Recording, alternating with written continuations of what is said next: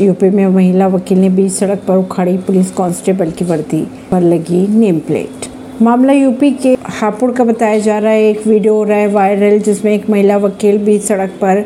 police constable की वर्दी पर लगी नेम प्लेट उखाड़ती दिखाई दे रही है पुलिस ने कांस्टेबल की शिकायत पर महिला व उसके पति के खिलाफ केस दर्ज कर लिया वही महिला ने कांस्टेबल पर बाइक से उनकी कार को टक्कर मारने के आरोप लगाए हैं परवीनशी नई दिल्ली से